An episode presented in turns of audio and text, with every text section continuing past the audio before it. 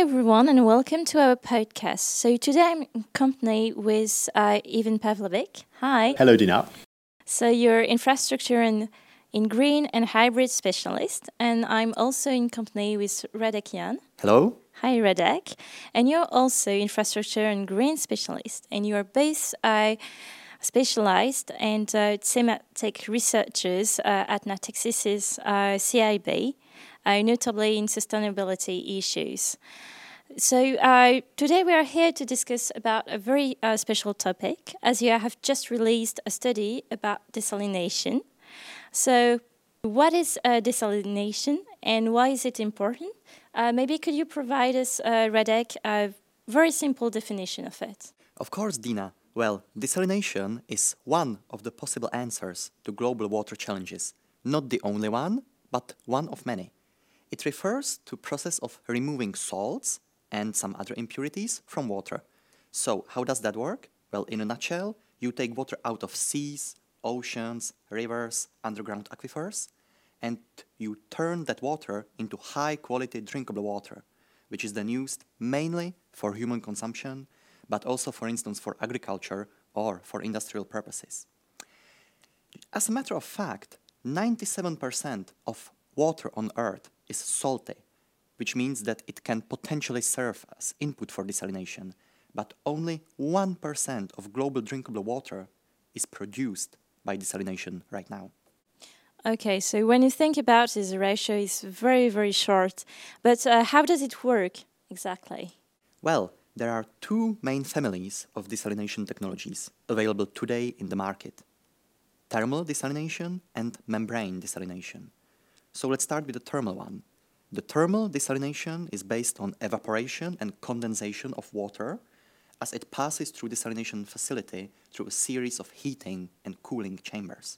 The second one, membrane desalination, filters water through series of membranes. And what exists today in the market? Well, the two most widely used thermal-based technologies are multiple-stage flash and multi-effect distillation. And the leading membrane desalination process is called reverse osmosis. And moreover, you can also combine the two. You can put thermal and membrane desalination into one hybrid desalination facility with the aim of increasing the flexibility of operations and exploiting strengths of both technologies. So that sounds very interesting. It seems that we already have uh, all the advanced technology to maybe solve all our water problems. Is that it? Well, unfortunately, it's not that easy. Desalination is one of possible answers to global water challenges, but not the only one. Indeed, in some countries, some rich, water-scarce countries, desalination is often the only real viable solution for achieving water security and therefore economic development and social stability, because you really can't have any of these without reliable, dependable source of drinkable water.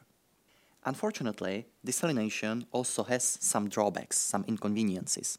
The three main drawbacks are in fact each related one to another. Desalination is costly, energy intensive, and also comes in a full package with variety of negative environmental impacts. Now, what makes desalination really interesting case for us to explore is that thanks to technological progress, the costs are falling, energy intensity is improving, and there are ways how to use technology and intelligent management procedures to actually mitigate these environmental impacts related to desalination.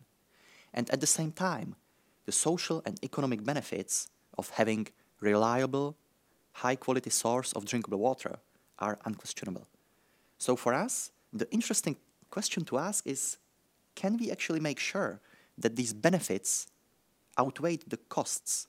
And to provide an answer, we brought our study to propose a framework in which, which can be then used to evaluate the sustainability credentials of desalination assets, by using both quantitative and qualitative indicators and also taking into consideration local specific aspects. Um, okay, so you, you told us uh, a lot about the drawbacks of desalination.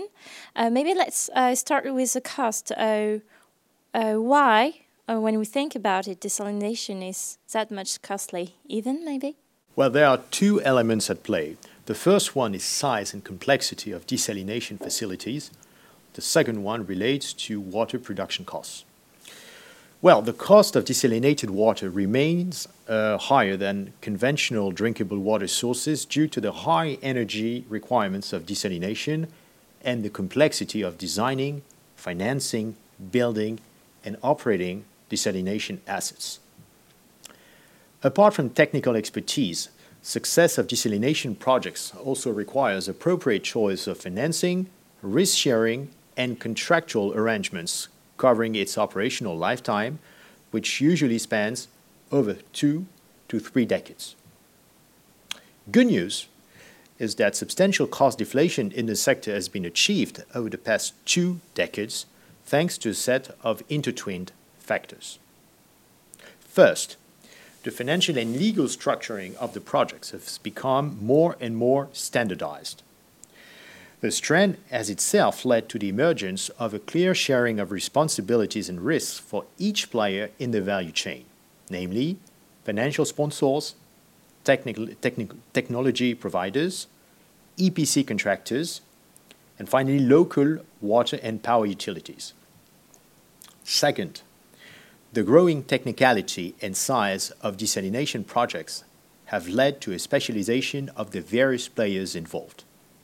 While the fully integrated model where one player, be it public or private, tackles the various project development phases and takes all the associated risk, both financial and operational, has been gradually abandoned over the past decades in favor of a more specialized one, with each segment of the value chain entrusted to one dedicated player.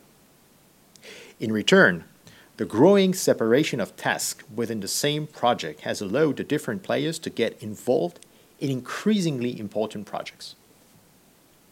Ultimately, the growing size of the projects has allowed the generation of scale effects and the reduction of the unit cost of desalination across all geographies.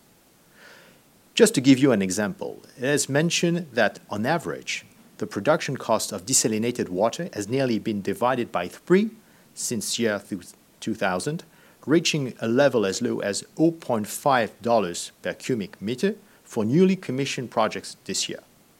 But in some instances, these, these production costs can be even lower.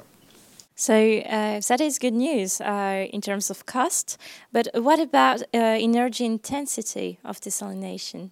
Well, the desalination costs are closely related to the energy intensity of desalination, as we, as we explained uh, above. Energy costs remain the largest recurrent cost, accounting for between two-thirds and three-quarters of thermal desalination recurring costs, named as OPEX, and for one-third to one-half of reverse osmosis recurrent costs.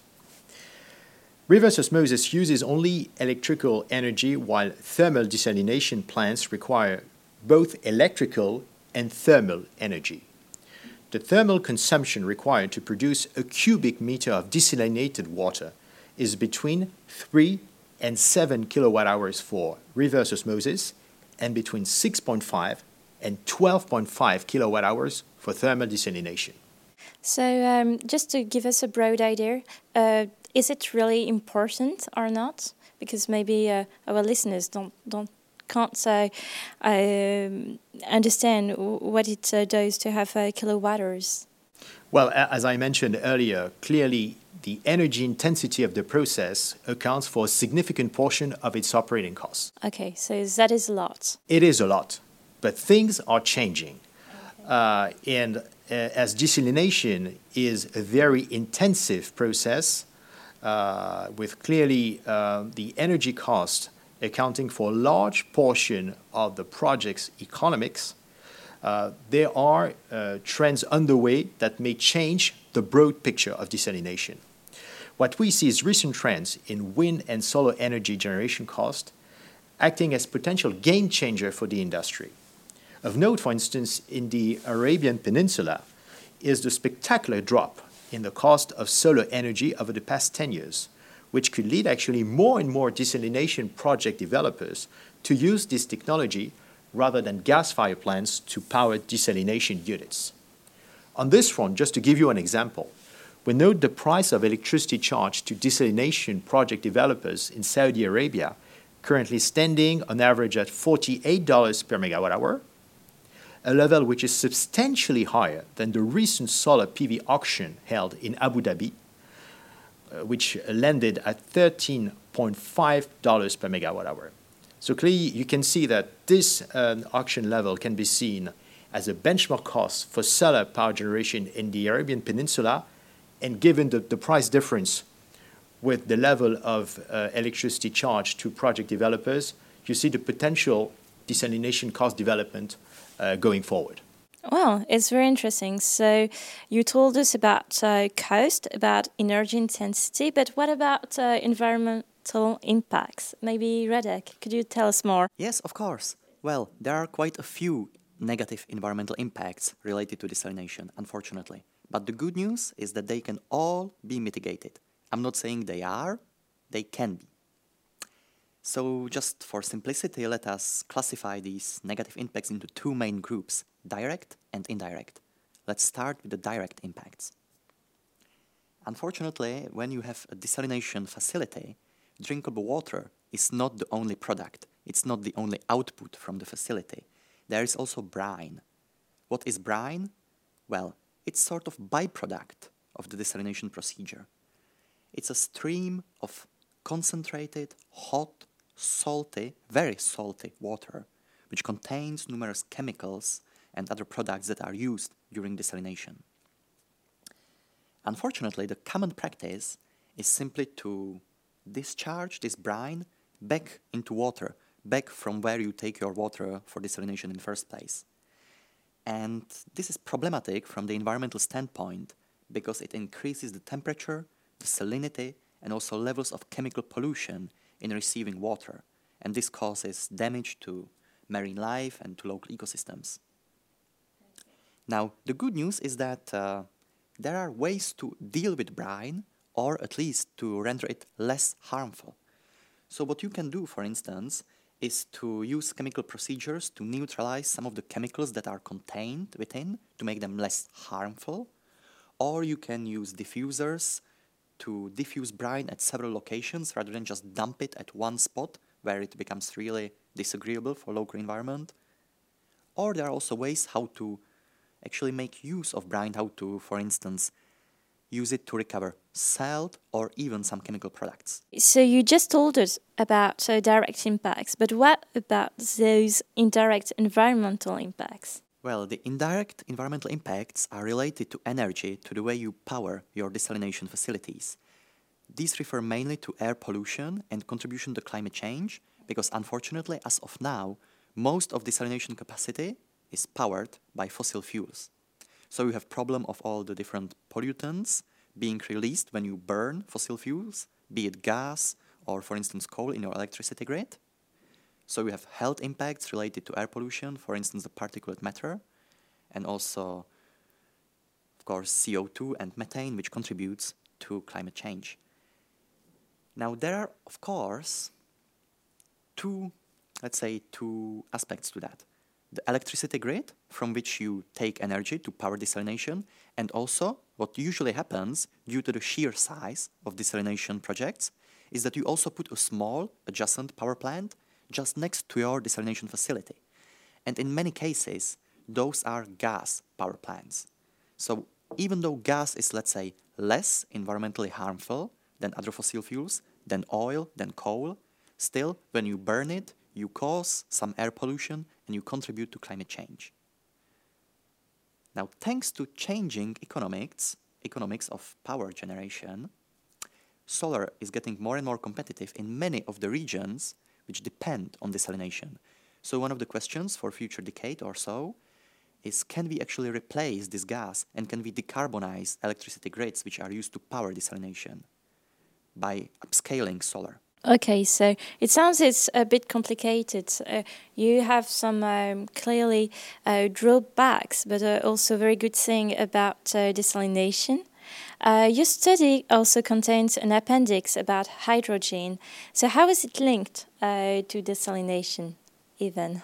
Well, as some industry announcements suggest, not only can desalination get greener, as Radek just mentioned, but it can also play a role in a transformation of fossil fuel-centric economic structures towards a more climate-friendly business model. Uh, this could be the case of the potentially future use of desalination in a country like Saudi Arabia to produce massive quantities of green hydrogen. So by green hydrogen, we refer to hydrogen produced by green energy-powered electrolysis. This is a process that actually relies on the decomposition of water into oxygen and hydrogen gas due to the passage of an electric current. So as you can imagine, this process is very much water intensive. So the interest in green hydrogen is twofold. First, used as a fuel for power generation for heating or mobility purposes, it emits steam rather than carbon dioxide upon combustion. But better still, through green energy-powered electrolysis, the process I just described, its production is entirely carbon-free, making green hydrogen a climate-friendly fuel along its value chain. So in Saudi Arabia, there's growing interest, as recently evidenced by some policy and industry initiatives, in producing massive quantities of hydrogen.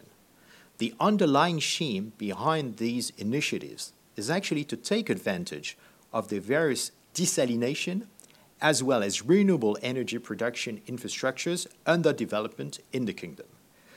Under this scheme, the recent drop in solar energy production cost I mentioned above would be leveraged to lower the cost of desalination, but also of electrolysis, and ultimately to enter into the mass production of green hydrogen. Well, upon undergoing a liquefaction process which is very much similar to the one used to, tr to transport uh, natural gas in the seas, uh, such green hydrogen would be exported in the form of ammonia.